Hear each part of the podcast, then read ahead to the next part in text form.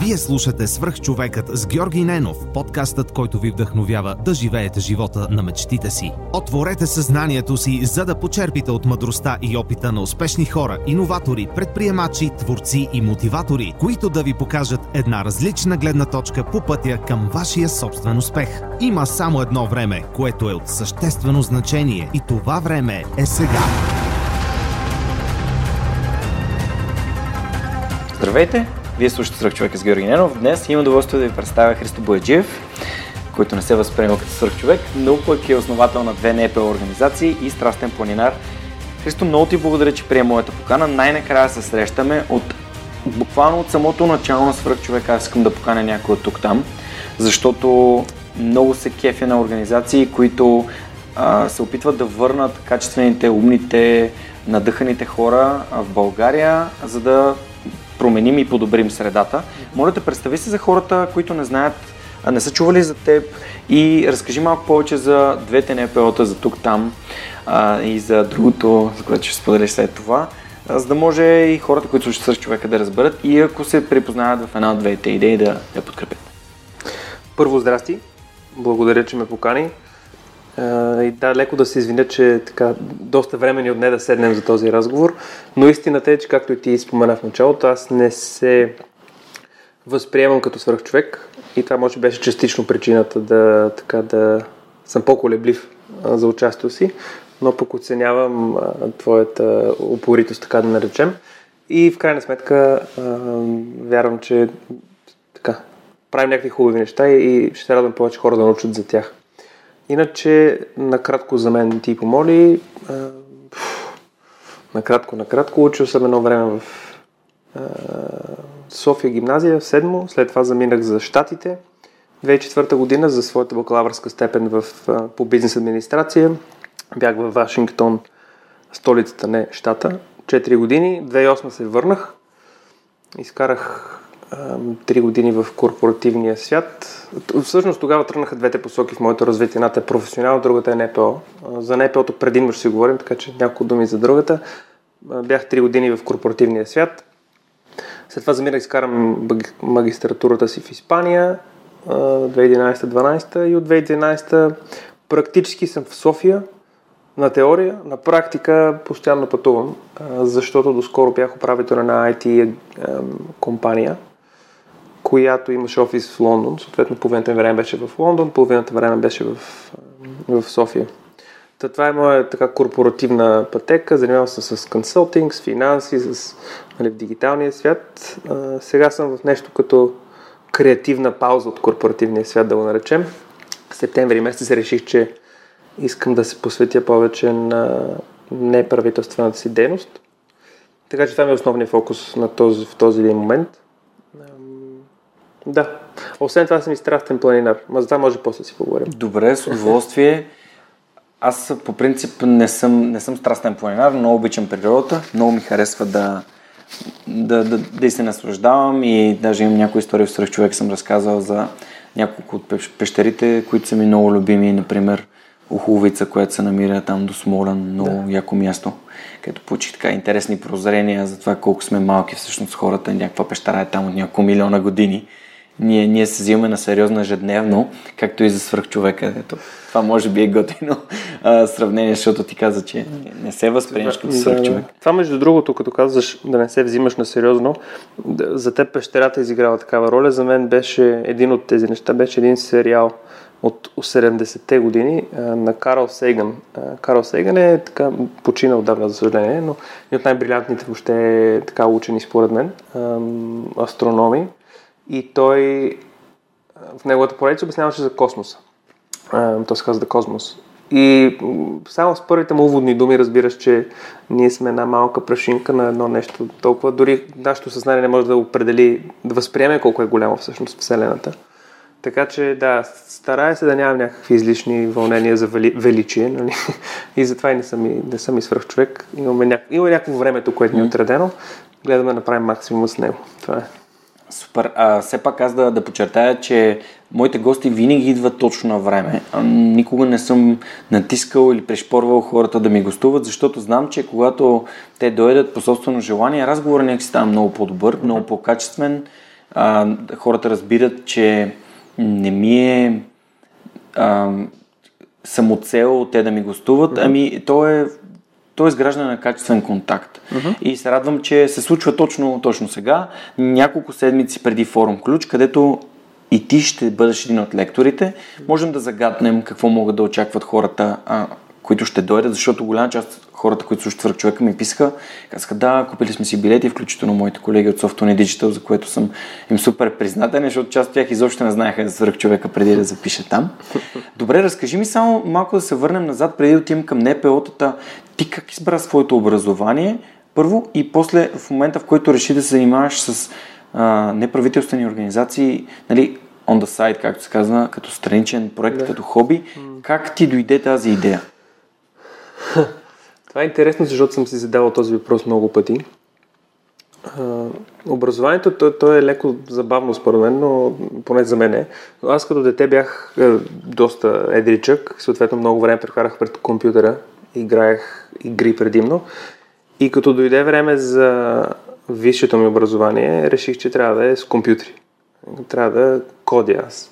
Което добре, че не се получи така, ако трябва да сме честни, но но всъщност другия компонент на тази забавна история е, че бях на един лагер в Румъния, в северна Румъния, англи... англоговорящ лагер за 3 седмици. Там се запознах с...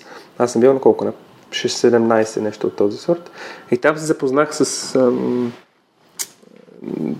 Те бяха три девойки, нали, студентки, няколко години по-големи от мен, които бяха част от екипа, идващ от щатите да ръководи този лагер. И станахме много бързи приятели. Даже леко се влюбих в едната девойка, ако трябва да съм абсолютно честен. И те казаха, бе, не той ще учи щатите, английският е супер.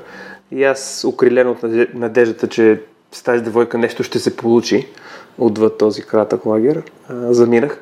И така и не я видях, всъщност не я видях повече до преди, преди месец, може би за първ път от колко wow. вече от 17-18 години по-късно се видяхме за първ път, което е забавно, но да, тя беше една от причините да, да тръгна към щатите, но да кандидатствах с компютри аз и реших, че трябва да кодя, но някой някъде там е имал някакво провидение и видял, че в моя опит този човек за програмист може би не е точно изкован. Ме приеха в един университет в Вашингтон със специалност бизнес и насоченост на компютърни науки, така че някак си успях да... Аз все пак имам технологичния нюх, надявам се, и това е нещо, което е важна част от това как съм се развил, преди че съм управлявал дигитална компания. Но да, всъщност с някъде между, между бизнеса и технологиите беше моето образование. И баща ми също много бъдър човек. Тогава каза, бе, ти е по-добре остани с това, не се бутай с тия компютри. и така, и си останах. И беше добре всъщност.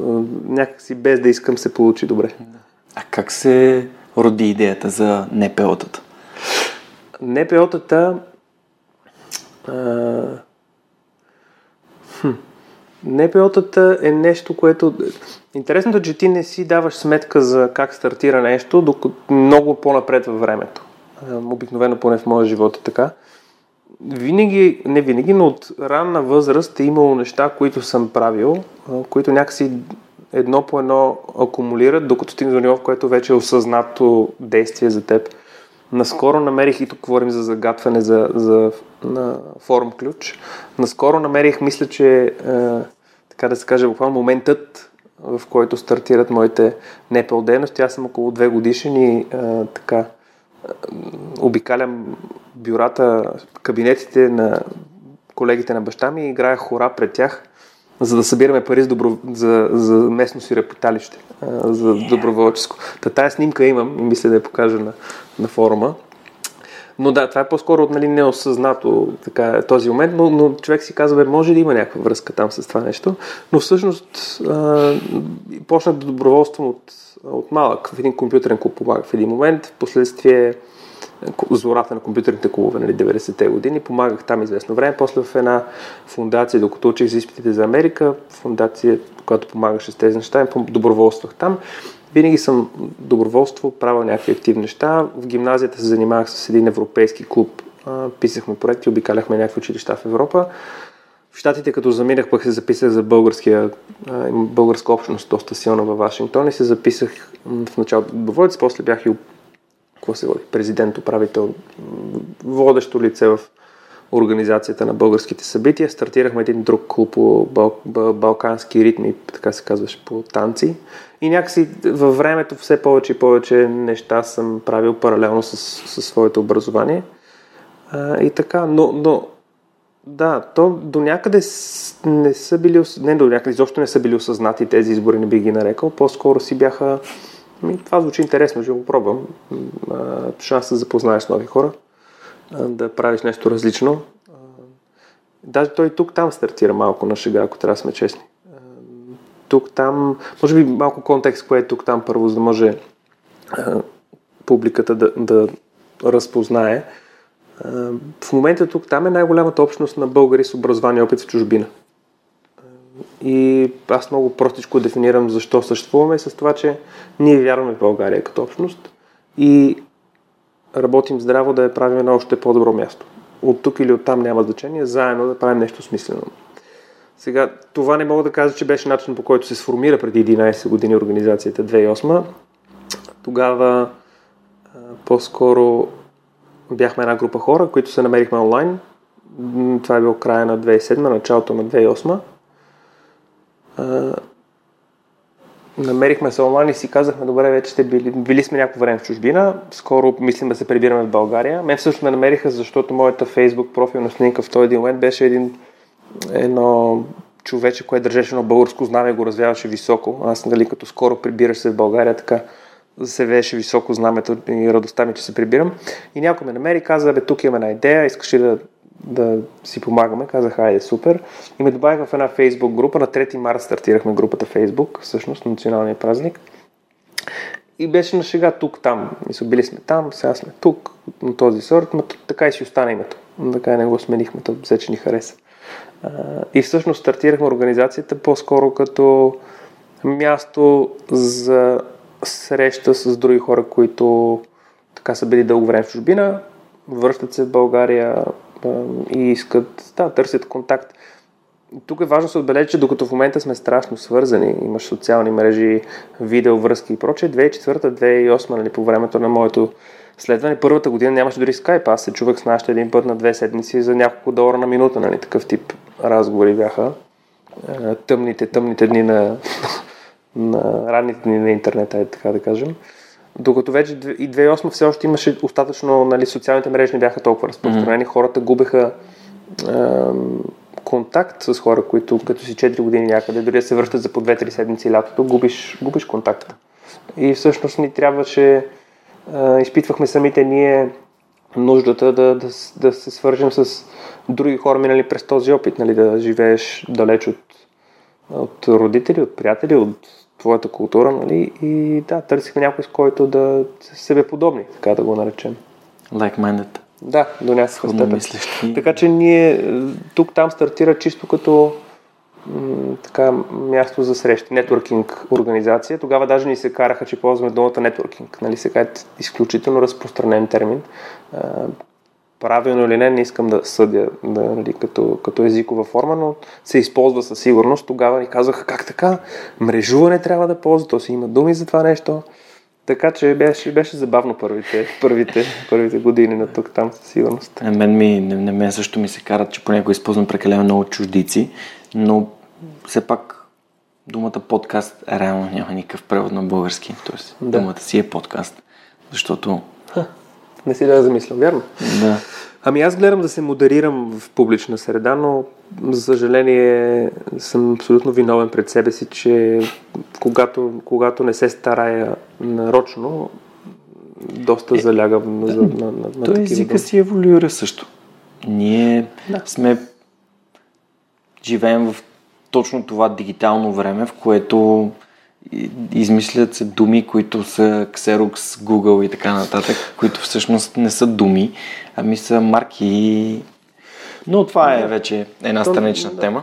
Аз спомня 2008, като отидах в Англия, за първи път и аз извън България, а, с моите приятели почти нон-стоп бяхме в скайп. Бяхме буквално... Тогава вече да. На 2008 Но... юни месец заминах, до декември седях, това ми беше първия престой в чужбина и до, буквално не усещах да, липсваше ми mm-hmm. да се върна, но не усещах да съм някъде прекалено далеч.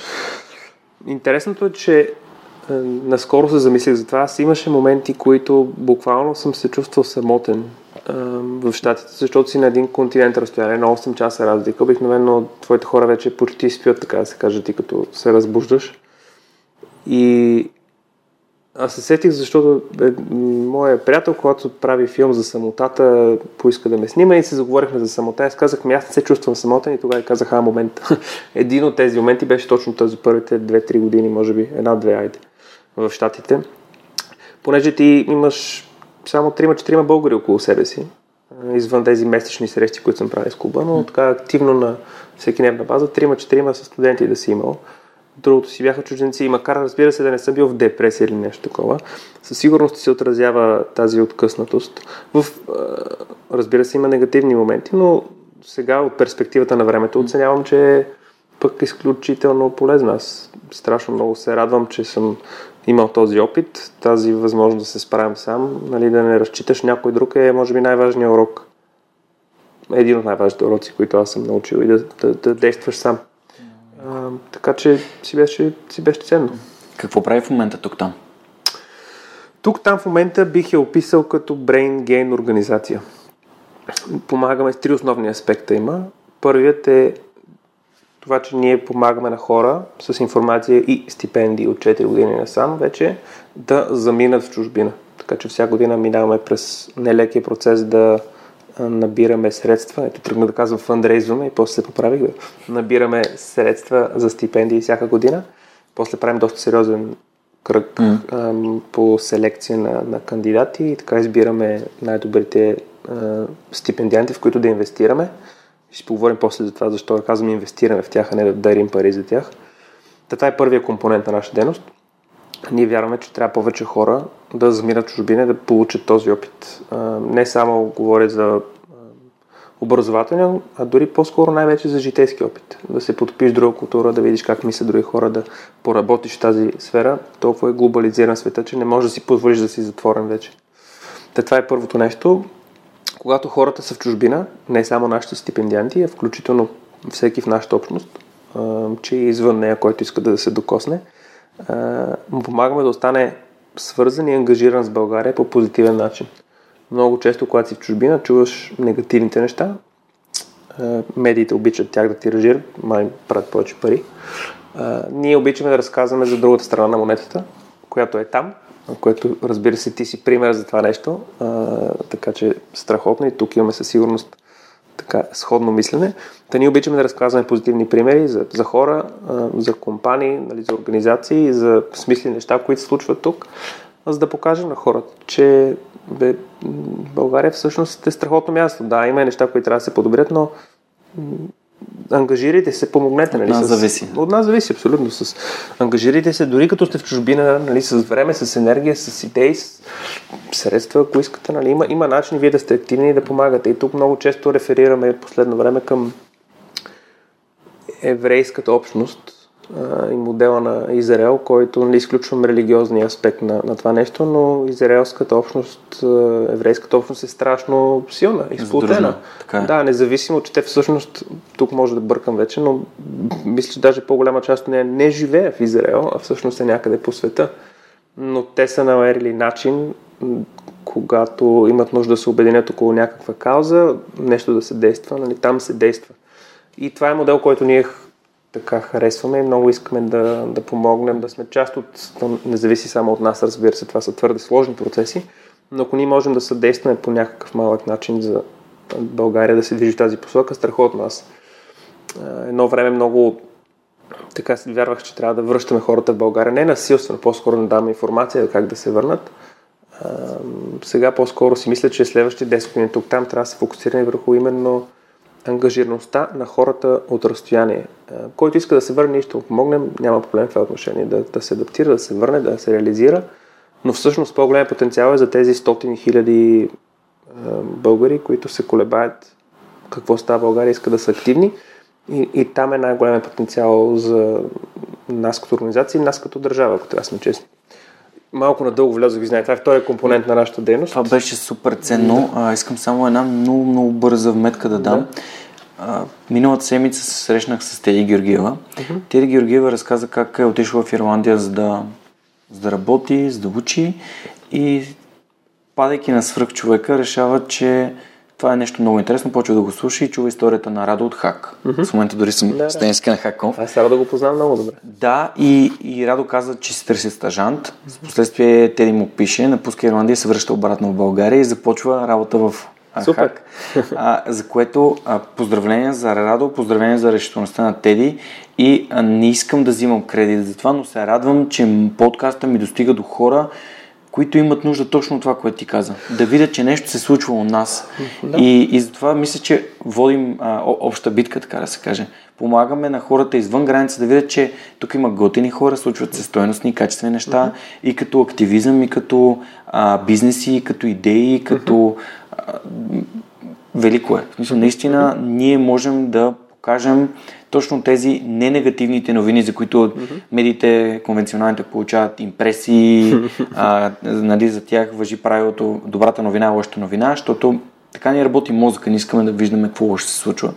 Но а, така че искрено се радвам, че отвори темата, защото мисля, mm. че тук можем да направим много неща заедно. Сега просто докато ти го да. разказваш, аз бях такъв, моите мисли облечени в думи. Благодаря. Трябва да помислим. Супер, и аз много се радвам. И ние самите през, през седмица получаваме съобщение, мейл от типа на Ей, супер, сега разбирам за вас, виждам такива страхотни примери. Има, има буквално, познам няколко човека от последната година само, които са се върнали и ми казват, ами последната стъпка, в решението беше нещо, което вие сте направили. Не вие сте направили непременно, но по-скоро, което вие показвате, че се случва. Което е страхотно. Аз не си правя иллюзия, че отново някой ще се върне само заради тук. Там причините някой да реши да, да напусне понякога комфортния си живот на Запад, понякога нали, просто свърши образованието и се връща, няма значение, но те са много. Е, голяма част са лични, е, немалка част са професионални. Ние не можем да влияем върху личните със сигурност, но върху другите можем да сме точно а, този, катализатор. този катализатор на някакви неща. Да. Та, това е втори, втория компонент, ангажираността на българите в а, чужбина, като си признам, че все още нямаме твърде много дейности, които са свързани с наистина проекти, дейности, които да помагат на хората активно да се включват. По-скоро говорим за степен информираност на този етап, но това ще се промени скоро. И третия компонент а, на нашата дейност е вече за хора, които решават, че искат да се върнат. С това, което започнахме преди 11 години, беше социална интеграция, да си намериш своя кръг, макар това е все по-лесно вече, ако трябва да сме честни. Тогава не беше. И най-вече второто нещо, което е да си намериш работа, професионалната реализация. Ние стартирахме 11 издания, имахме на, на един форум, казва се Кариера в България, защо не? Като то беше доста, казвам, беше, също обясня защо, нали, но беше доста успешен формат. За 11 години 10 хиляди хора са минали през него, средно по 1500 човека минават на година, стотина компании минават, 30 на лектора, президентството са ни патрон вече 6-та поредна година и двамата последни президенти са били физически на събитието. Европейския, Европейския парламент също са патрон, Европейската комисия присъства така че разпознаваемо събитие, за което много се радваме и тази година вече го променяме на нещо, което казваме кариерен кошер. Защото кариера в България, защо не беше така лека за игравка, бе, защо да не пробваш, не е чак толкова зле. Нали, горе това беше посоката на мисъл 2008. Сега обаче всъщност България искаме да кажем, че е страхотно място, гъмжи от енергия, събира страхотни хора и страхотни идеи. И затова и нашето издание, наши, нашето кариерно събитие вече се казва Кариерен кошер. Иначе формата остава на този етап сравнително сходен, но, но, но във времето смятаме да го подобрим и променим със сигурност. А кога ще бъде следващото издание? Тази година е на 4 септември в Интерекспо център. Вашите слушатели, вашите, извинявай, твоите слушатели могат да, да намерят повече информация на кариереnkosher.bg. Винаги в инфото към епизода подчертавам такава информация, оставям линкове, така а, че супер. хора а, ще има инфо а, в инфото към епизода ще има линк към кариерния кошер. Mm.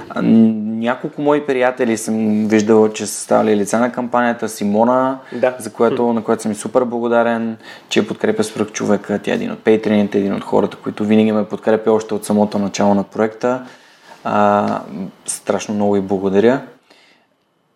Вели Христова също познавам. Mm. Между другото, много исках, исках да заговорим за нещо по първия компонент, за който ти каза, mm-hmm. именно стипендиите. Mm-hmm. Защото стипендиите, които давате на хората да отидат, иди, научи и се върни. Mm-hmm. А, Лили Костова е моя също приятелка. А, супер. С, като го говориш за стипендиите, сетих за нея. Тя мисля, че беше на първия випуск, който дахте. Да. Дахте стипендии и тя е такъв страстен планинар като теб. Да. М- Разкажи малко повече за тези стипендии. Част от хората, които слушат, слушат свръх човека, са извън България. Mm-hmm. Включително един от последните ми пейтерини, това е Катерина, която е в Берлин. А, и... Здрасти, Катерина. Да, само искам да погледна нещо.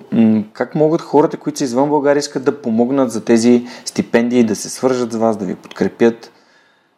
Ами, а и искаш да кажеш нещо за следващите стипендии, за времето за кандидатстване, доколкото си спомням? Да, ще споделя някакви неща. Първо, да държа отбележа, че нашата основна цел а, така не е да... И със сигурност моето участие не е с цел дарявайте пари за фонда ни, но ако смятате, че образованието е вашата кауза и искате да подкрепите нея, страхотно, много ще се радваме на това нещо. Фонда DLG се върни се роди като идея много отдавна, още може би почти 8-9, малко след като стартирахме тук-там, ние вече бяхме започнали да правим нетворкинг събитията, кариерното си изложение и си казахме страхотно, че нали, помагаме хора да се, да се върнат и да се реализират. Обаче няма ли да е още по-яко да пращаме хора в чужбина. И тогава ни хрумна, че искаме нашия фонд да е базиран на така нареченото Endowment Fund. Endowment Fund е, как да го обясня просто, представете си, че една едно спестовна сметка, в която вие нямате право да пипате. Слагате пари в нея и само от лифите, които ви дава банката, само от тях може да харчите. Най-симплистично казано, това е Endowment Fund. Повечето големи е, университети на Запад, е, много големи non-for-profit организации, болници дори имат огромни фондове. Е, Харвард, примерно, има няколко стоти милиона, не съм точно сигурен колко. Огромен. Може и милиарди да. не би ме И те това ги подкрепят за тяхната основна дейност. Сега ние на 22-3 годишна възраст остане, бързо си казахме, че няма кой да ни даде нищо подобно на такава сума.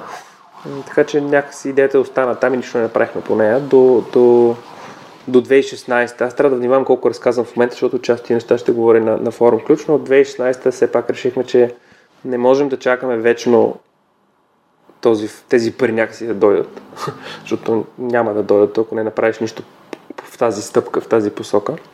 Така че ние разделихме проблема на две основни. Едното е намирането на менажирането на средствата, другото е показването, че има смисъл тази идея. Мисля, че има хора, които ако инвестираш в тяхното бъдеще, това ще се отплати макар не веднага, многократно повече в бъдеще. Макар да не се отплаща буквално като някой ще ти върне парите на теб за стипендия, това ще се отплати.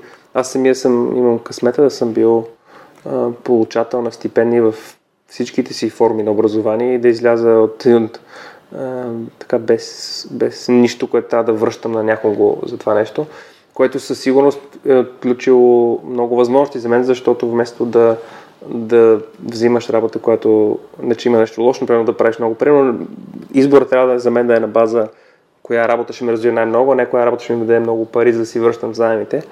Така че а, да, решихме, че искаме да... да това е един вид инвестиция в средата, нали така? Това е точно инвестиция в средата и това е част от проблема, ако трябва да съм честен понякога, в това как, как ние да убедим някой да ни помогне. Защото няма веднага възвръщаемост на, на парите, които ти даряваш като, като дарител. Примерно, ако видиш, без да звучи обидно изобщо към други каузи, защото има страхотно много смислени каузи, разбира се, под, под слънцето, но знам, че много се дарява, да кажем, за ам, период за ам, кучета, няма значение. Ам, абсолютно важна кауза там ти виждаш, нали, ти виждаш снимката на едно болно куче и знаеш, че да. 50 лева, които даряваш, веднага ще му помогнат за храна, веднага ще му, нали, ще, да. пред, ще е, така, подобрят неговата среда веднага. Инвестицията в едно образование е много по-дългосрочна цел. Ти инвестираш в човек, който най-малкото първо трябва да се образова. В нашия случай все още фонда е за, само за магистърски степени. всъщност не само, но предимно за магистърски степени. Така че ти имаш една минимум година, година и половина, което човек се образова. После те първа започва да нали, търси работа, в което ние разбира се помагаме. Но докато дойде време за тази възвръщаемост на този човек да е лидер, да, да, да прави смислени неща извън само работната среда, минават буквално години. И понякога наистина ни е трудно, особено както в момента нашата кампания тече в така се случва винаги, но паралелно с една друга, доста, мисля, че е така национална инициатива България дарява, ако не се лъжа, се казва. Да. И ти в момента се бориш на много, на много е трудно да убедиш някой, че ако е решил, че ще инвестира 50 лева този месец или тази година няма значение в някаква смислена кауза, че нали, цениците казват, е, какво ще праща някакъв човек да учи в чужбина, нали, versus да. има ей това същество, което има нужда от помощ в момента.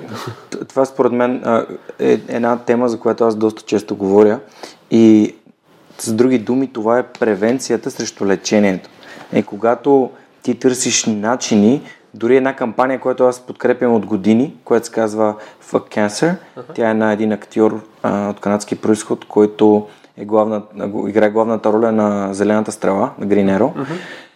И той събира пари, за да ги даде на а, research компании, компании, които се занимават с научна и развойна дейност, uh-huh. за да инвестират в откриването на лек срещу рака, uh-huh. а не в, в лечение на хора. Uh-huh. И което нали, цениците биха казали, наистина, абе, тук може да помогнем на този човек, да, обаче може да помогнеш на един човек, а ако инвестираш достатъчно средства в научна и развойна дейност, в един момент ти ще откриеш лечението, което ще помогне на човечеството. Това е... За, да, и, да. И, и, и направих този паралел, защото ми се стори, че точно това искаш да кажеш. Uh-huh. Че за да подобрим средата, ние, да, можем да кажем, а, ето ти 50 лева да бладисаш тази спирка, ето ти 50 лева за да направиш или какво си, или да помогнем на това куче или на това коте. Обаче, ако ги инвестираш в един човек, който се върне и той генерира нали, пари и за а, и за стоеност просто в цялото общество би било страхотно. Така че се радвам, че, че го правите по този начин, който според мен дава много по-дългосрочни резултати, защото до живот този човек ще генерира стоеност. Ами, да, това наистина го вярваме и така не, не обичам да дам себе си за пример, но до някаква степен съм пример. Аз съм имал стипендии и ето чрез, чрез организациите, с които се занимавам, правим добри неща. Mm-hmm и може би добра била добра инвестиция едно време на някой, който е решил да ми дава стипендия. Ние също търсим просто такива хора. Та, това е нашия фонд Иди учи и се върни. Той през 2016 решихме, че все пак, пак като казах, единият компонент е трябва да намерим примери, другия да, да имаме пари, да убедим някой, че трябва да даде пари за този голям ендаумент фонд решихме, че това с парите можем да го постигнем, ако имаме примери. Плюс това може да убедим, нали, аз вече съм ръководил доста по-голяма организация от това, който фонд си представяме, че може да, да стартираме, така че намирането на средствата не е лесно, но, но е по-постижимо, отколкото ти първо трябва да покажеш на хората, че работи това нещо. Така че 2016 се хванахме, събрахме на един рожден ден, така, мой на един близък приятел, 3000 лева, после ги умножихме до 10 000 с помощта на други, други приятели и направихме първия си така фонд, дадохме две стипендии по 5000 и една допълнителна бонус стипендия за Лили, за която ти спомена. Така че три стипендии първата година. И то така някакси тръгна. После си казах, окей, сега трябва да правим по-големи стипендии. Станаха на по 10 000 лева. Какво стана с тия първите трима души, които отидоха? Ами те всеки се справя страхотно. Сиво, Наско и Лили се развиват в тяхната сфера. Да, но са обратно. А, да, обратно, обратно се връщат, се върнаха в България. Сиво си е във Варна, прави страхотни дейности на много нива. Направо много му се радвам как успява. Да. Наско Вчера случайно видях из улиците на София, така че Наско също е супер. Въпросът е, че като дадем конкретика и хората казват, да, това реално са реални случаи. Да, да, да, абсолютно се случи. Наско беше и журито миналата година. В момента е, и дарител, мисля, че е на фонда миналата година, което много ни радва. Нали? Ние никога не задължаваме да връща към фонда, разбира се. Е, но факта, че може би той е видял стойност това нещо, е страхотно. Е, така че те действат е, доста активно и, и да, Всъщност, никой не си прави иллюзия, че 5 хиляди на първата година, 10 хиляди вече втората година, са втората и третата година, са огромни суми нали, на фона на ето, примерно, Наско замина за щатите. Имаме една друга Лили, която беше третата година, която замина също за щатите. Нали, там таксите са толкова големи, че 10 хиляди нали, изобщо не те оправят. Носа, носа помощ. В крайна сметка 10 000 лева за имаме стипендианти, които са в Холандия, в Германия. 10 000 могат да бъдат 10 месеца найем за някой. Малко ли?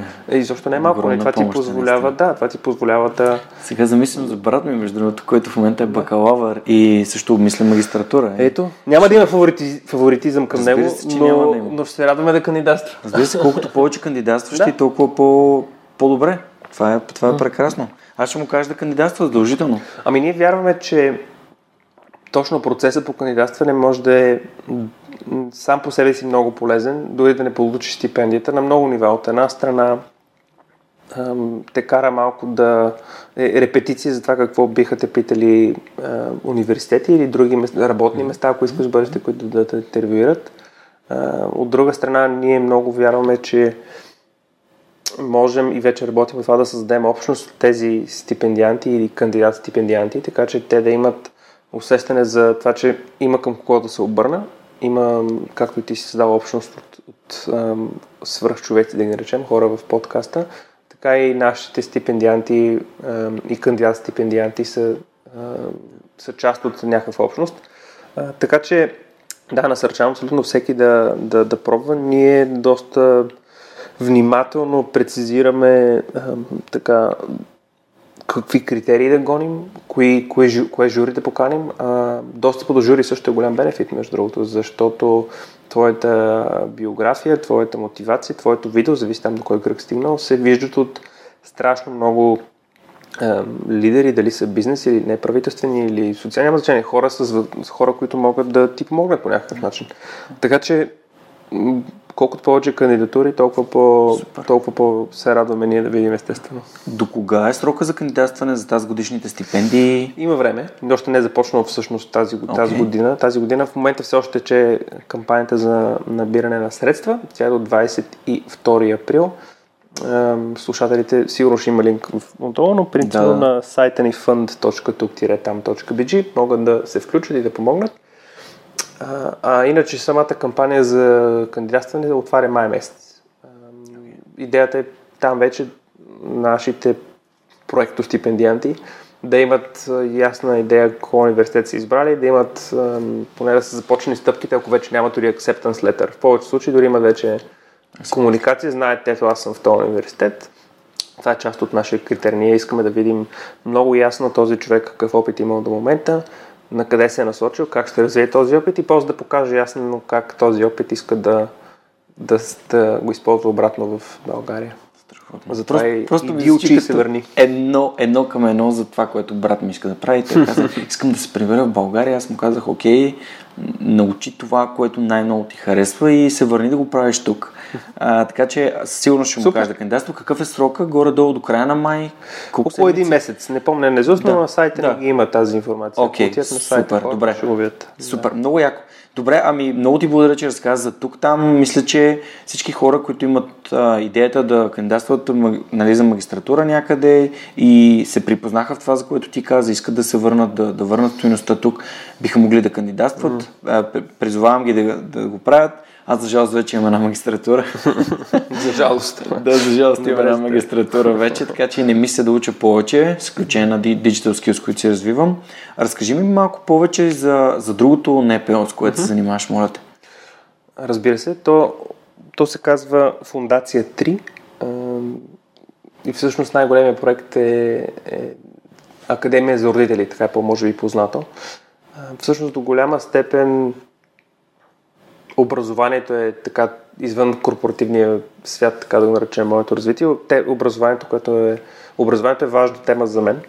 А, така че тук там, разбира се, по-скоро таргетира образованието в висшата му форма, но с един от другите основатели на тук там, Мариела, с която, разбира се, познавам и работим вече много години, преди, може би, 4 години и половина, не помня точно беше, тя тък му стана майка за първи път. И седяхме си говорим какво е да си родител, аз не съм все още. И тя каза ми, а тя е изключително образован, интелигентен, завършил Принстън, карал един невероятен MBA на три континента нали, човек. И въпреки това тя каза, ми, мен ми е много трудно понякога, защото информацията е разнопосочна. какво да си, как да си, всеки иска да е добър родител, но не знае как. Книгите казват едно, мама и татко нали, нещо друго, приятелите трето. И вече, както шеговито казваме, от БГ е мама от четвърто до 104. Там са твърде, а, okay. твърде много мнения са в интернет. БГ мама има своето място под слънцето, разбира се, но, но да, не успяхме да намерим това място, в което имаш достоверна, проверена Качествена, качествена информация и бидейки така предприемчиви хора, да, да речем, решихме, че трябва да действаме по този въпрос. Така че стартирахме Фундация 3, както казвам, чието основен проект е Академия за родители. И Академията за ново време, но, но не ново време, но мисля, че за тези 4 години се превърна в най-големия образователен форум в България. Даже аз ни описвам често като платформа, макар в момента предимно да, да правим събития, ние все повече се ориентираме към това как да помагаме на хората целогодишно, защото не си родител един път в годината в София на Еди кой си февруари или Еди кой си октомври във Варна, както и, и другите градове, които нали, посещаваме. Ние вече имаме, освен София и Варна, основни градове, поне още 6-7 други града. Е, обикаляхме, даже ето вчера имаше в Бургас е, мини академия. Но ние все повече движим посоката на това да помагаме на хората дигитално, е, да имат хората достъп до тази, до тази информация. Така че много вярваме в образованието и така си говорим по три основни теми, здрав...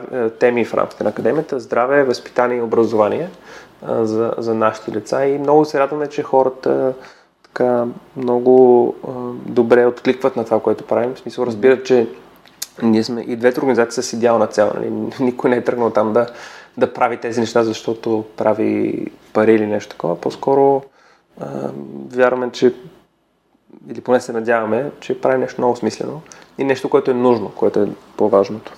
Окей, okay, разкажи ми малко с някои думи за какво застъпвате в здраве, просто за да дадем пак контекст в а, възпитание и в образование. Някакво такова основно, примерно, сигурно говорите за движение, за хранене, такъв тип неща.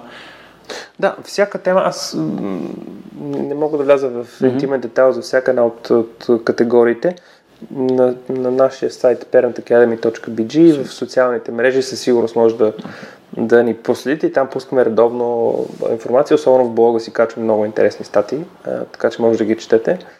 Но нашата цел като цяло е да, да каним проверени професионалисти, дали ще са лекари, дали ще са психолози, хора занимаващи се с здраве, които те, те да носят темите и знанието със себе си, ние по-скоро разглеждаме себе си като платформата, която дава достоверност на, на тази информация и гарантира, че някакси има някаква цетка, а, така кой професионалист говори пред, пред самите хора.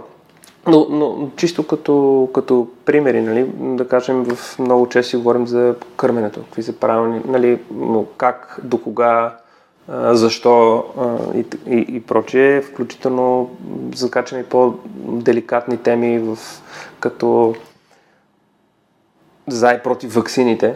Нали, да. Има доста, в момента е доста... В момента, то не, в момента изначално е доста нашумяла тема. Нали, ние се стараем да не повлияваме с нашето собствено лично мнение, по-скоро да предоставим възможности на двете страни да имат разумен диалог по темата. Както и в тук, там, така и в академията, ние по-скоро искаме да даваме информация и да помагаме на хората да правят информиран избор сами за себе си, а не толкова да им казваме направете Хикс или Y. Представя, никой от нас не си прави иллюзия, че нали, с един ден лекции в, а, ти ще станеш по-добър родител непременно. По-скоро те насочваме какво е, как, в каква дълбочина да влезе дадена тема и те насочваме къде можеш да търсиш по-добри ресурси а не толкова очакваме, че в рамките на тези 30-40 минути лекция ти реално ще научиш много повече по темата. По-скоро да даваме ти посоката и казваме, ето, действай, ние сме там до теб и тук този там до теб момент сега работим върху този а, онлайн да винаги да има някакви ресурси, които човек да може да стигне от тях, не просто на нашите събития. Та, това е горе-долу Супер. идеята за академията. Аз бях поканен на последната ви академия в НДК, мисля, че беше някъде края на есента? Не, в НДК не сме имали събития да. на момента. А, просто, просто много силно ми свързаха две неща в съзнанието. А, Бащата на Неда също е психолог. Ага. Той занимава с семейно консултиране. Казва се Людмил Стефанов. А. И тук ще го намерих на, на, на сайта Аз на вашата Аз платформа. го познавам, Людмил. Людмила, бащата на Неда. Така че Много света е изключително малък. Ние се видяхме съвсем наскоро. Той от самото начало идва като а, в, в рамките на всичките академии. Мисля, че даже е участвал. Да, той ме беше поканен и просто в мо... извинявай, си отклоних съзнанието за да проверя, Да, да, за да не да. дам някаква грешна информация, но а, Люси и Мариела, а, които са а, нали, родители на Неда, съм такъв, а, колко е яко. Да, да, е да. Ами, да, аз това, което е едно от хубавите неща, според мен, на, на това, че България е малка, е, че готените хора се намират, понякога без да искат, понякога съвсем нарочно. И всъщност, постоянно, аз вече дори не се очудвам от тях, но постоянно срещам такива примери за нещо, което ма от никъде някаква връзка такава се случва и всъщност двама човека, които ти по съвсем различен начин познаваш, примерно имат общи, обща дейност или активни заедно, или няма значение. Така че това е страхотно и ето в, в света на, на образованието за най-малките. То също дори то е насочено към най-малките, но образование за по-възрастните, в крайна сметка, за родителите. Но ето в този свят ще се преплитат нещата, със сигурност. Определено и в, в тази връзка да, да изпратим един шаут-аут към Лили Барон, Да. защото беше много интересно, като ми каза, че ти се познаваш с нея. Лили също е пейтрин на подкаста, за което аз, ти като разказваш още преди малко за инвестиции, и си казах, ми те пейтрините реално, те инвестират в свърхчовека, за да може Да. да, достигаме до още повече хора. И супер много им благодаря за това, че ме подкрепят. А супер много се радвам, че ти, Мариела и целият екип на тук там правят тези две стоеностни неща, които са насочени към промяна, промяната на средата. Mm. Това, което ще говоря на форум Ключас, mm. колко е важна тя. Исках да те да ти обърна внимание на нещо, което забелязах. Един вид това, за което ти говореше, предимно не за тук там, докато си говорихме още, обръщайки се назад а, и свързвайки точките, както каза Стив Джобс, намираш ли връзка от тук, където си сега, към двугодишната версия на теб? А, един вид, аз ще ти кажа какво имам предвид. Когато аз започнах подкаста, записвайки първите няколко епизода, аз осъзнах, че ако ти като двугодишен нали, си играл хороз да събираш пари за сиропиталище, аз като малък се заговарях с непознати хора в автобуса, питах ги разни неща. Това те- не звучи много сейф от наша не, не, перспектива. Отивайки в, отивайки в а, Алианса, а, за Да, да, да, уча да. чужди езици, баба ми ме води в автобуса от младост до... А, окей. И аз си общувам с някакви хора в автобуса и ги питам разни неща. И а, това имам предвид. Да, да, разбрах. Хващаш ли връзката на... Да. Да, тази реч на Стив Джобс е доста Станфорд. слушана. Станфорд, да, да, да. Да се съм тематично с Ти шапка. си систематично шапка на Станфорд. Тя е много готина, аз си я харесвам. Ако никой, не е, ако някой от слушателите не е, не е гледал, пуснете си я. Но да, има със сигурност един такъв момент на... Не знам дали човек си навръзва нарочно история. Хората обичат, има високо така въображение понякога си навръзваме неща, които не са точно така. То даже има два термина за, за истинския, на английски съм ги чел, извинявай, на your true self и your remembering self. Нали, твоя помнещ себе си, всъщност, те като те питат за стар спомен, ти обикновено не помниш спомена, а помниш последния път, когато си разказвал спомена. Аз малко надълбоко влязох в това обяснение, сега ще се върна назад. Но тъй като човек си мисли за назад във времето и за конектване на точките, понякога фактите избледняват, защото ти си ги така построяваш да работят за твоята история. Та не съм сигурен дали наистина това, което ще кажа е, е 100% истина, но, но, но, но вярвам, че има нещо такова. Даже съвсем наскоро се шегувах с а, екипа тук-там, а, че моята първа работа в Штатите, понеже аз имах стипендия, но трябваше да не исках моите родители да ме издържат след първия семестър, така че се хванах на две работи, работих паралелно докато учех, за да мога да, да си изкарвам средства за живота. И първата ми работа, която изключително много не харесвах, ако трябва да съм честен, беше в така наречения фонатон. Ние звъняхме на донори на университета и ги молехме за още пари. Така че аз е, изкарах ни 6 месеца, молейки хора за пари по телефона, което нали, не беше най-приятната работа на света, но до ден днешен много ми помага, защото в момента, стартирайки, рестартирайки кариера в България като кариерен кошер, това събитие, ние отново имаме така много разговори с компании, с организации. Много често, разбира се, не, не стигаш до физическа среща, трябва по телефона да тече тази комуникация. И, и някакви такива умения, които ти изобщо не си вярвал, че някога отново ще ти влязат в потреба и някакси случайно, дори си попаднал на тази работа, просто ми трябваха 12, ами 12, 8 долара на час ми плащаха, трябваха ми тези пари. И ето, че това умение е влязло в употреба. А иначе относно дали това така моята страст към неправителствения сектор, към това да, да правиш нещо смислено, до голяма степен мога да, да върна към, към моето семейство, към начина mm. по който съм отгледан, към ценностите, които родителите ми, може би най-вече майка ми, която е лекар и цял живот е казвала, че нали, тази работа очевидно не е най-финансово изгодната, но тя иска да прави и прави добро за хората. И неминуемо това се е отразило върху мен. Нали? Не мога да кажа отново, ето точно на този ден и този час аз реших, че благодарение на това и това нещо аз да. Хикс ще да, правя или Y. Но, но виждаш, виждаш посоката. Има, има. Ние сме, пф, ние сме съвкупност от, от нашите преживявания в крайна сметка. Нали? Така че а, нещата, които ти се случват в ранна възраст, и не само, но особено, неминуемо дават отражение. И, и това е една от причините да стартираме академията – защото аз, това шеговито, което едно време казваха, първите 7 години са най-важни. Не знам дали все още се ползва, може би, не съм още родител, така че не знам дали се ползва активно, но първите 7 години наистина са, може би, най-важните, защото ти попиваш основите на това в какво вярваш, какви са твоите ценности, какви са, нали, как, какъв човек искаш да бъдеш. Което разбира се във времето се променя нали, моето, моето време в Штатите, в Испания, в Англия, нали, където съм пътувал, живявам, времето с, с, с ам, приятели, с колеги, нали, това всичкото те моделира и те променя, но фундаментално а, изначалната точка, която тръгваш, според мен по-скоро е, остава по-стабилна. И, и тази стабилност търсим ние да дадем на, на децата на хората, които посещават конкретно в академията. Нали. Паралелно пък с това пък искаме да помогнем на хората, пак казвам, които са в...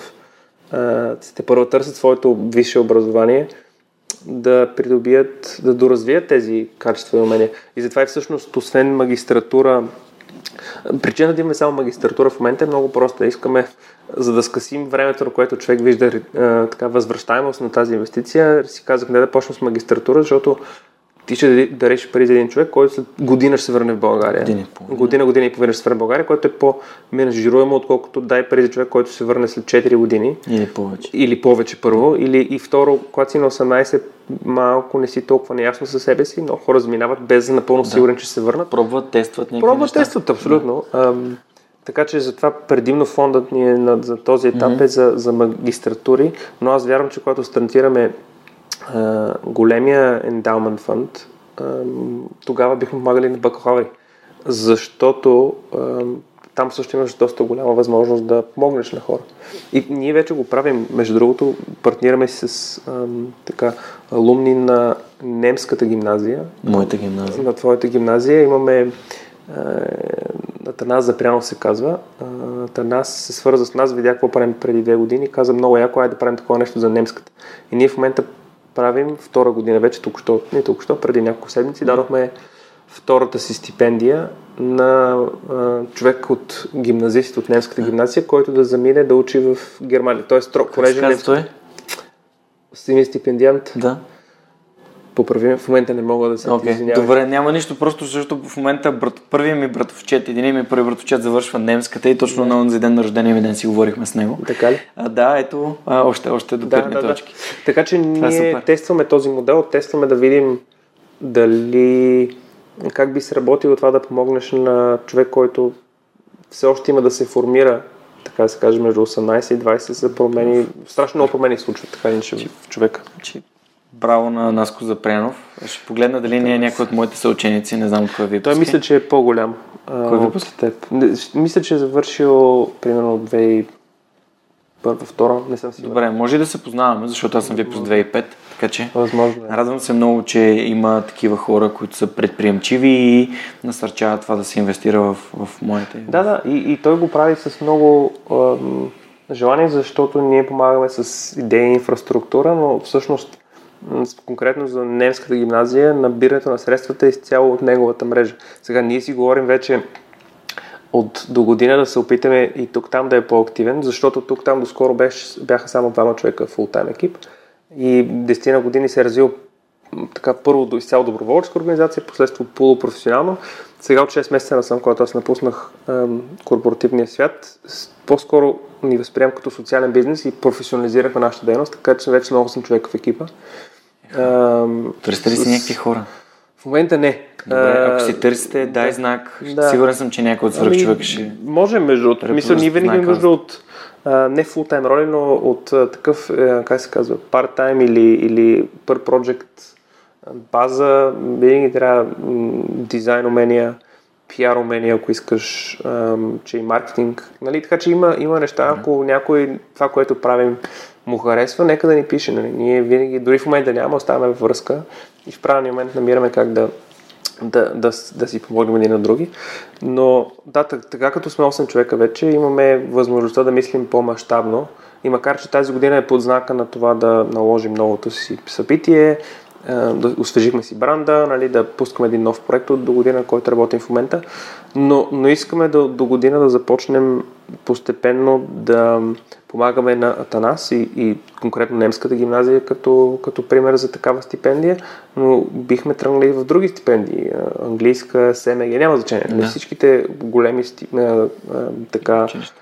училища в България, които имат или дори да нямат, ние да помогнем в някакъв момент да се създаде тази общност от а, завършили я а, и, да, и да помагат. Това разбира се в, все още в ам, проектофаза идеи.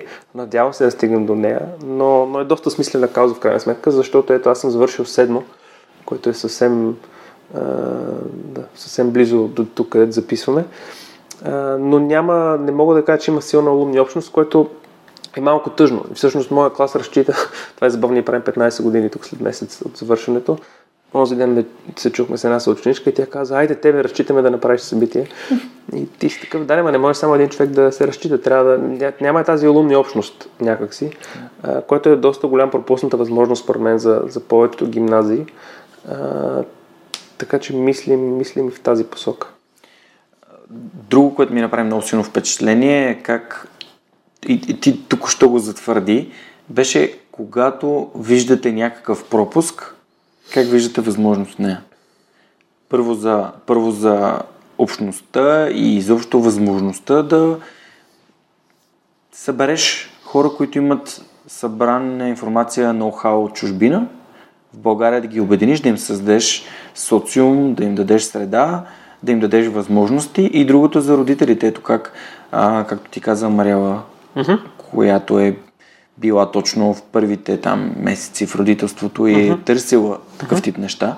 Аз много говоря за създаването на бизнеси, дали са социални бизнеси или каквито и да е бизнеси, просто бизнеси, устойчиви организации. Аз се боря свърхчовека да стане бизнес. Mm-hmm. Не за, за да а, забогатявам от него, uh-huh. но за да бъде устойчив, за да бъде качествен, за да може да има още повече съдържание, още повече гости, да помага на другите. А, сега а, просто а, се опитвам да, нали, да създам партньорства и то с точно такива организации, които дават и създават uh-huh. а, една по-добра среда.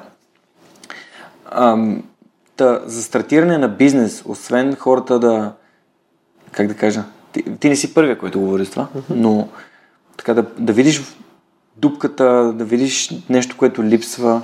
Има ли друг съвет, който би, би дал? Как да тестват хората тези идеи? Как, как ти тества това с родителите? По някакъв начин да... Е, да, тук е доста забавна история. Но преди да отговоря конкретно mm. за родителите, абсолютно винаги адвокирам за това, че човек а, трябва да как да кажа, има поне два начина, поне, може би, два начина, при лично погледно два начина, по които можеш да стартираш някаква организация или бизнес. Виждаш възможност и насочеността ти е само към правене на пари, който си е валиден бизнес модел. Не го отричам, а, много такива бизнеси има. Или модел, който, аз възприемал винаги е виждаш възможност да направиш нещо смислено, виждаш някакъв пропуск. И тук и в момента, в който аз казах, да адвокирам за това, когато видиш такова нещо, да не скръстиш ръце, ами да действаш. Та до голяма степен историята и на тук, там и на академията е свързана с виждането на, и не само на техните на организациите, но проектите вътре в, в рамките на тези организации. Виждаш някакъв пропуск и си казваш, еми аз мога да направя нещо по въпроса. И въпросът е да го направиш достатъчно ам, малко в началото, за да видиш дали изобщо има смисъл от нещо, преди да продължиш. Ам, и примери имам и в, двете, двете организации, примерно в тук-там, преди години, колко беше, 3-4 години, постоянно ни питаха какво, какво да правя, като се върна с здравните осигуровки, какво да правя с а, къде да си открия банкова сметка, къде да си намеря нали, жилище. Практични въпроси, когато човек се връща. И ние си казваме, явно тук някой търси тази информация. И направихме един гид на новодошлия, се казва, който е една, един много готин PDF, 20 на статии на тази тематика, някои забавни, някои по-фактологически базирани. И направихме тази книжка, пуснахме я в, и като PDF, и като статии в сайта ни и прочее. И за на година, без изобщо някакъв сериозен маркетинг, нали, пак ни бяхме двама човека фултайм, само имаше екип тогава. Аз не, изобщо не се бях посветил фултайм на това нещо. Има, имаше стотина хиляди гледания на стадиите на година, което нали, не е огромна цифра на фона на някои други неща, но нали, само по себе си без някакво усилие. Явно е търсена тази информация. Имаше доста хиляди сваляния на PDF-а, нали, самата книжка имаше така доста, 10, колко не знам, 5-10 хиляди физически бройки сме раздали, така че търсена информация и на база на това, този така мини тест, който си направихме да го наречем, сега разработваме на доста по-сериозна платформа.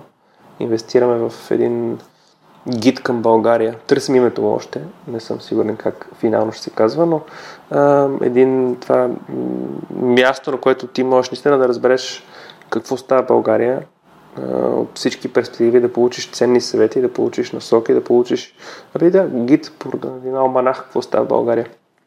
Тето нещо, което ние разработваме на база на някакъв тест, на база на нещо, което сме видяли, че е възможност. Но винаги, според мен, поне трябва да подходиш за това, кое е ценно за аудиторията, за която работиш. И трябва да си много фокусиран, защото има периоди в тук там, водени от идеята да правим смислени неща, в които нас хора ни канят постоянно за някакви дейности и ти си такъв, ой, тук се включа, и тук се включа, и там се включа. Това те разфокусира. и всъщност едно от нещата, които мисля, че се, така се опитвам да нося от, с корпоративния си опит е така звучи корпоративния опит, но да, не, не ПО света, ми от бизнес света, този максимален фокус върху основните неща, които носят стоеност за, за твоята таргет аудитория. Ти първо трябва ясно да си дефинираш коя е тя, между другото, и после трябва да помислиш каква стоеност си носи. И ние всъщност имаше един период, който правихме 100 събития на година, да кажем. Които супер, че си бил на 100 събития, ама какъв е нетният ефект от тия събития, извън, че си ходил напред-назад, не е много голям. Сега затова и казах, правим три големи основни неща. Нали, фонд за стипендии, гид към България и кариерен кошер. Нали, това са трите основни. Има някакви компоненти вътре в рамките на тях, но ти трябва да се фокусираш а, и да помислиш каква стоеност носи. Защото като организация имаш два избора, според мен. Или имаш един продукт, който работи за много групи хора, или мога да имаш, а, както е в нашия случай, а, няколко продукта, услуги няма значение, които работят за един фокусиран таргет.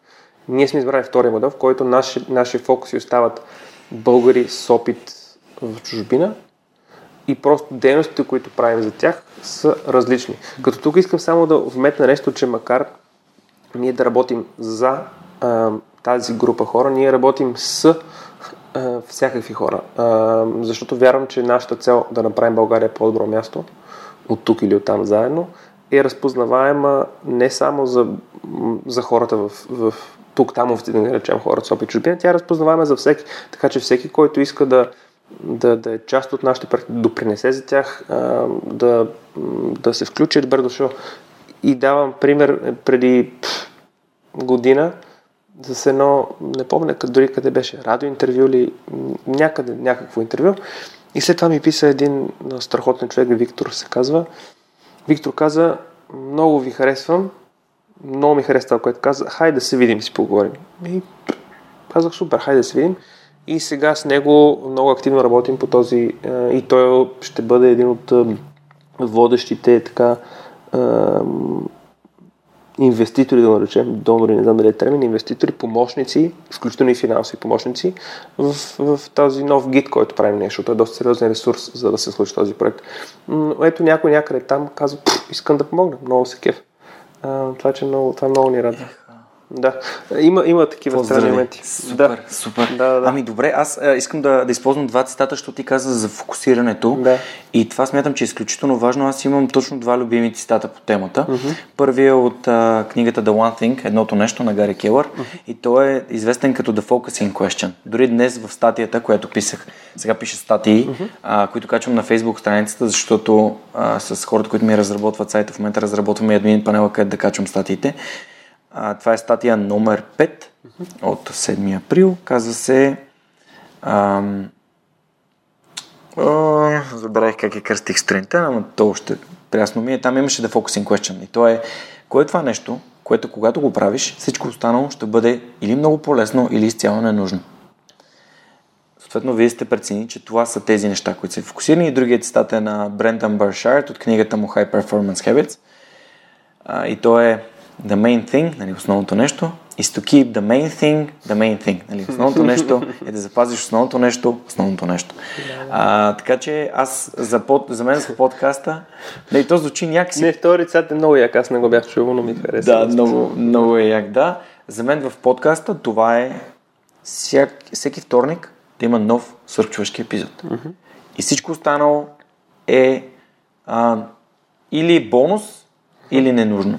И, за, особено когато живеех в Германия, когато влагах енергията си другаде и аз не бях фултайм свръх човека, това ми беше а, пътеводната звезда. А защо не пишеш статии за сайта, защо не правиш това, защо не правиш това? Защото не искам.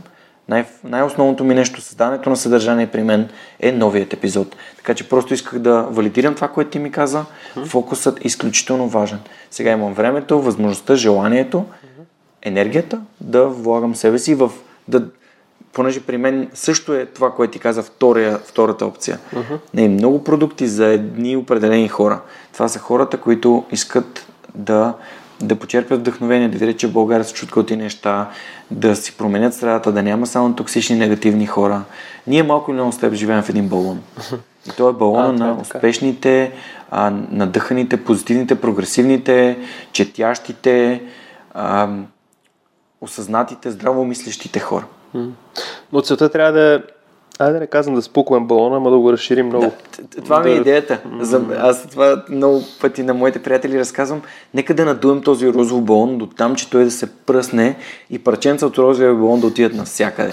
Защото нали, ние си надуваме нашия си балон и другите си казват, е, те, виж ги, те се... Не, нашата идея е толкова да стане голям този балон, че просто да, да се пръсне и да стигне навсякъде.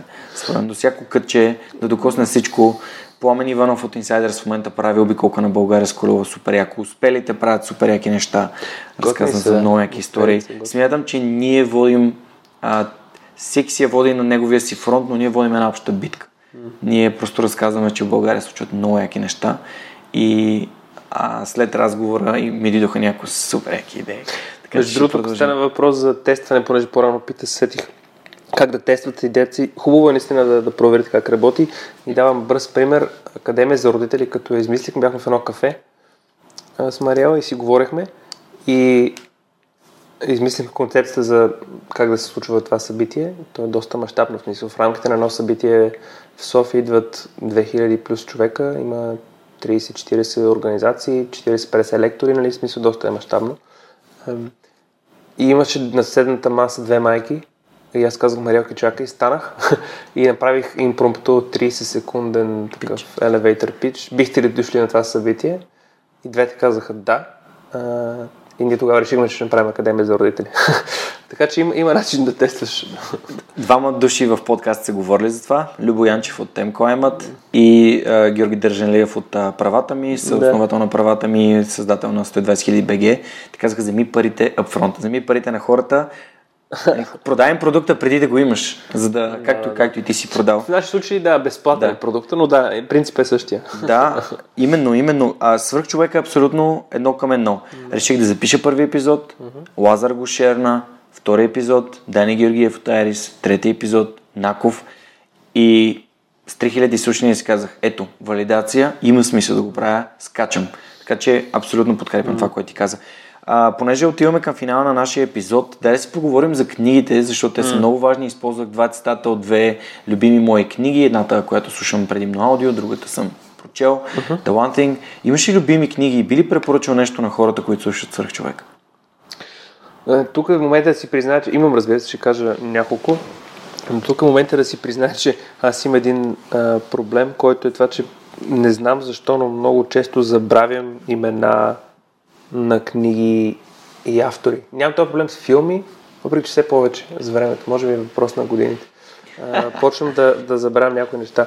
Но а, моята литература като цяло се дели на... М- имаше един период, в който чето повече бизнес книги, а, които не съм сигурен, че ста, всички те са много най-така релевантни към цялата аудитория. И разбира се, има и по-художествена литература. От, от втория а, род, може би най-любим ми е Стайнбек. На изток от рая ми е една от най-любимите книги на мен. И там, и те, странно, но има едно описание на един герой, което ме впечатли толкова много, че това няма да го забравя скоро. А, което е дори не помня името на персонажа, ако трябва да съм честен, но, но той беше, Стайнбек беше описал персонажа като He was born in fury and he lived in lightning, което ми се стори като супер интересна метафора за, за типа човек. Ти като прочетеш тези нали, 7-8 думи и веднага си казваш, виждаш този човек пред себе си. Стайнбек има страхотен начин за, за а, боравене с думите. А, много ми хареса. Айн Ранд също, между това е противоречиво, не всички я харесват, мен, мен лично и The Fountainhead и мисля, че Атлас свира мене на български. Атлас Швект. Атлас изправи рамене. Изправи рамене, да. да. А, и това съм, много ми харесаха тези книги с, тях, с тяхната странност, не е непременно споделена идеология, но, но, но пък а, консистентна идеология в това, което Айн Ранд иска да каже. Така че те също са ми в... Аз имам вица за такива по-любими книги, те са ми, те са ми там със сигурност. Наскоро четох, между другото, а, това съвсем очуди някои хора, даже като я чето хора бях такива, защо четеш тази книга? Ани, но на Андре Агаси, биографията. Открито? Ето там. Да, Open, която е пff, много, много, аз си прочетох на буквално за два дена. Нали, много, много интересна книга. Андре, а, аз съм го познавал, нали, не познавал като тенисист, но не мога да кажа, че го познавах, разбира се, в по, по-дълбочина и изключително интересна книга. Като сме се заговорили за родителство, тази книга е доста тематична. Да, пак.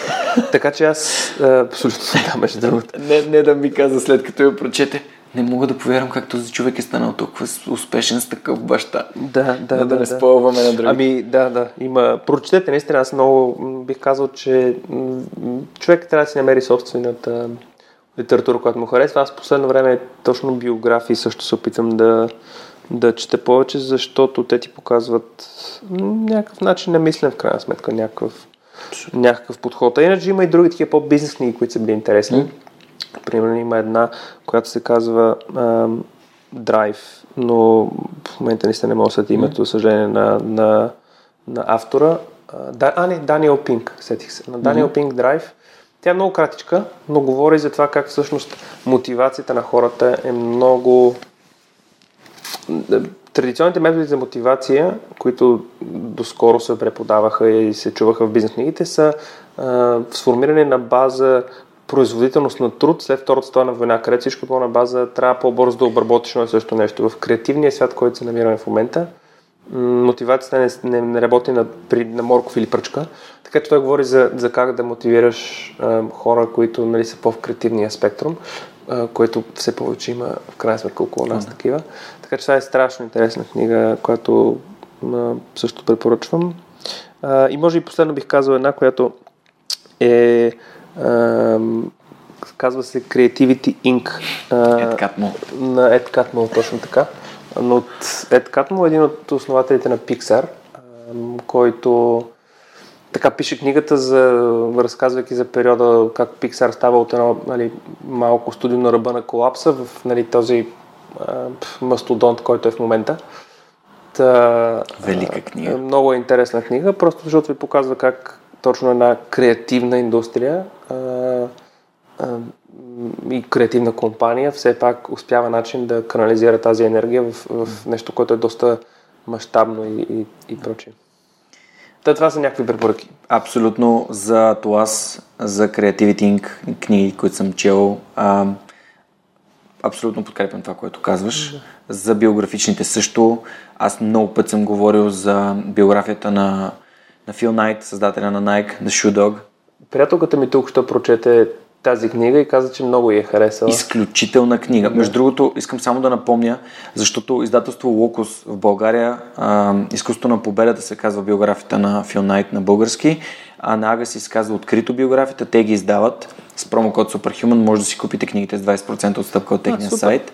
А с промокод Superhuman на сайта на OzonBG може да си купите всички книги на всички издателства, които не са намалени, разбира се, с 10% отстъпка, което също е бонус и безплатна доставка. А, в момента ми, на рождения ми ден ми подариха биографията на Коби Брайант, която нямам търпение да прочета. Не. И а, така че аз съм огромен фен Шварценегер, като сме заговорили за биографии, а, Зов за завръщане. Списък, списъка ми е. Да, така че това са биографичните книги. Да, да. Относно Атлас, знаеш логото на свръхчовек какво представлява? Да, да, вярвам, точно така. Логото на свръхчовекът реално е Атлас. Той е този човек, който държи света на, на, на раменици, проблемите си ги държи в собствените си ръце. Да. А, не съм чел The Fountainhead, но няколко пъти изворът ми е препоръчвана като mm. книга, така че благодаря ти за препоръката. Като се заговорихме за книгите, още повече се свързах с теб и някакси ми си иска разговора да не свършва, защото определено четем сходни, сходни книги, mm. а за драйв това би било нещо, което ми е изключително интересно, защото аз правя нещо креативно, mm-hmm и винаги съм си мислил, че съм супер добър, защото мога да мултитасквам. Установих, че това е изключителна заблуда да. и съм живял в живота си разфокусиран, не изключително добър в това да машинално да автоматизирам някакви процеси и да ставам по-ефективен, но, но не е това, което искам да правя. Така че ти благодаря, че, че го отбеляза. Използвам Goodreads, за да си следя книгите. Това ми помага адски много, не знам дали си е ползвал. Аз самия съм по олдскул в това отношение, не използвам Goodreads. Не. Да. Goodreads ми записва кои книги съм чел, това ми остава възможност да, се, да си напомням през тази година колко книги съм прочел и така. Така че ако... А имаш някакви приложения, които ползваш? Приложения? Приложения, които ти правят живота по-лесен. А, освен Goodreads, аз казвам за Goodreads, защото наистина я прави живота по-лесен. А, Wunderlist, Evernote и Trello, разбира се, и Audible. Просто. Evernote и трябва, да, Evernote за лични неща предимно да. а, и за някакви професионални, но последно време се върнах към това да си пиша в тефтера, ако трябва да съм честен. И аз пиша на но... ръка.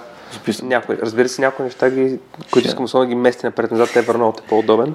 Трябва естествено в работен аспект, но нямам някаква специална апликация, която така да кажем осмисля и подрежда живота. Всичките стандартни неща, като мейли, календари. Да, календара на мен. Google Maps също. Ако не е в календара, при мен не се случва. Абс... Това е мой цитат. Да. Това е мой цитат. Ако не, ако не сме си оговорили среща за епизод, то не се случва. И мен даже моите приятели се подиграват, защото нали, в календара ли съм ти там, еди коя си вече, когато съм се разбрали. И аз, гай, не ме и погрешно имам 6 календара. Ако не ви сложа в някой от тях, просто няма да така е. Буквално 6 календара, така че ако не ви сложа, няма да се случи. Ние дори с нея да сме така. Ама това го няма в календара. това е част от... Да, не искам да звучи помпозно, че си придавам важност, просто ам, мисля, че един от големите проблеми наши дни е това огромна така сатурация на информация от всички страни и доколкото е възможно ти да не мислиш за нещо, просто да, да бъде някъде маркирано и ти да знаеш, че имаш лесен достъп до него. Календар е такъв начин за мен аз да си подредя графика и живота, така че да не мисля за това нещо, да се фокусирам в момента това, което правя. Така че затова използвам календара и е много, много полезен. Абсолютно също нещо е и при мен. А, случва ми се, няколко пъти ми се случи, когато си казвам, да, бе, да, сега ще го запиша в календара, не го записвах и да изпускам среща, да изпускам някакъв ангажимент. И това ми показа, че аз няма нужда да ги помня тези неща. Те са записани и аз няма да ги забравя. Телефона ще ми напомня, гривната ще ми извибрира, че след един час имам среща. И така осигурявам а, случването на това събитие. Знам, че във вторник и в четвъртък съм на лекции в Softone Digital, знам кога съм на кога имам среща с моят психотерапевт, знам кога имаме следващия запис на свръхчовекът. Дори днес записах с един от хората, за които си мечтая от няколко години да, да записваме епизод. Е, нямаше нужда, благодаря ти. Е. освен теб, а, с Сандо от Chili Hills Farm а, супер, да. а, се да. оговорихме кога ще запишем епизод. Ще си говорим за лютите неща в България, а и за неговите продукти и история, което според мен ще е супер защото съм огромен фен на компанията. Така че, а, и той ми каза, кога ще се видим, сега се готвя за TEDx, аз казах, аз се готвя за форум ключ и му казаха, ма дай да забием пирона за, за колко часа. И така, добре, на 18 в 5, бум, имаме го в календара. А, това могат хората, които слушат епизода да го, да го използват, защото ако ти имаш ангажимент с някой друг и ако на него му се наложи, защото се случва да преместиш ангажимент, но ако него му се наложи да премести ангажимента, той трябва да го направи, когато предложи друга дата което е окей. Okay. Mm-hmm. Но ако го няма в календара, то няма да се случи. То не, това събитие, тази среща няма да я има. Mm-hmm. Но ако ти ми беше казал, ако беше звънал в 3 да ми кажеш, човек, еди, какво се случи, дай да го преместим за утре, за вторник, за mm-hmm. вторник сутринта, за сряда вечерта. Ти даваш предложение, защото не можеш да го направиш. Mm-hmm. Което буквално е преместване на пирона, но от него все още го има. Така че ако, използвате, ако не използвате календар, започнете. Дори си записвам кога трябва да се обадя на някой, да, защото иначе забравям. Иначе наистина забравям. Има неща, за които мисля и не мога. А, изключително ми е приятно да си поговорим. Вече час и 20 минути просто като миг минаха. Мисля, че прекалихме, извинявай. Не, напротив, според мен има толкова много неща, за които можем да си говорим, но искам да си оставя още 10 на минути и да ти кажа някои неща, които ми дойдоха в главата. Добре. А, за финал на епизода аз задавам този въпрос на всички мои гости. Ако можеш да се върнеш назад към себе си, към mm-hmm. Христо, който завършва гимназията и имаш информацията, която имаш сега, какво би си казал? Каква информация би си дал?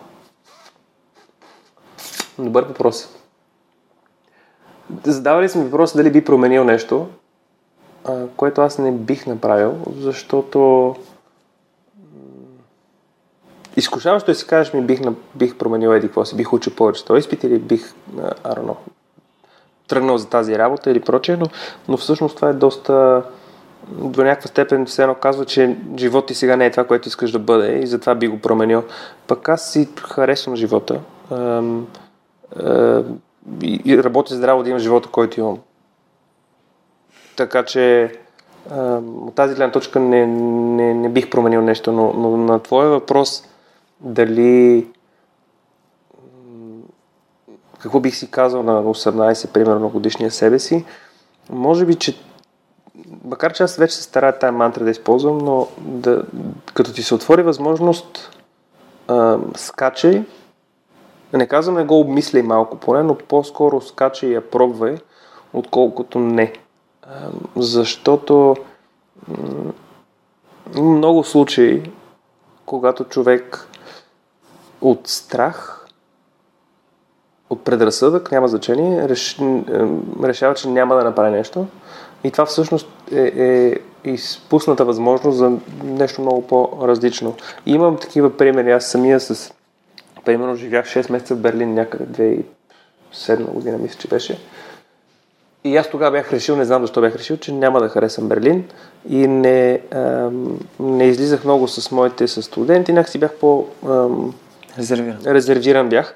И може би чак последните два месеца осъзнах грешката си и всъщност те ми дадоха много, като приятелства, като възможности като и прочие.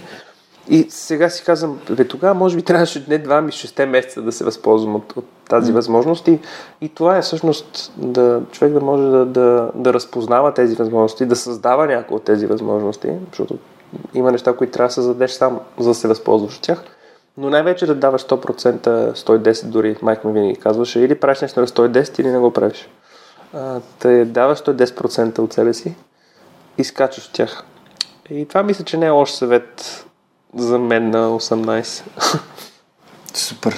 Ами, много, много добре го каза. Аз а, Абсолютно подкрепям. За мен коража, първата стъпка е много важна. Аз се старая винаги да, когато има някаква възможност да скоча, да, да, да почувствам, да, да усетя, да видя моето ли е, не е ли, пробвах програмиране, пробвах физически тренировки, да съм персонален треньор и всичко това ме отведе до, до човека, който съм, до подкаста и до онлайн нещата с лифт които правя, помагайки на хора да влязат бързо във форма изцяло онлайн. А, много ти благодаря за това, което каза. Дори си избрах и името на нашия епизод. А, живея, а, работя толкова здраво, за да живея живота, който имам. Което наистина е много силно послание. Изключително много ти благодаря за това, че си тук днес и сега искам да благодаря и на тези хора, които подкрепят свръхчовека чрез дарение и като част от екипа, доброволците на свръхчовека, всички, които ми помагат в свръхчовека. И Неда, и Радо, и Ана Мария, и Нелката Анелия Пейчева. Изключително много ми помагат изцяло безвъзмезно, за което съм изключително благодарен. И точно за това се опитвам да създам свръхчовека да бъде бизнес, да бъде нещо, което може на тях да им сложи една усмивка на лицата, когато знаят, че правят нещо.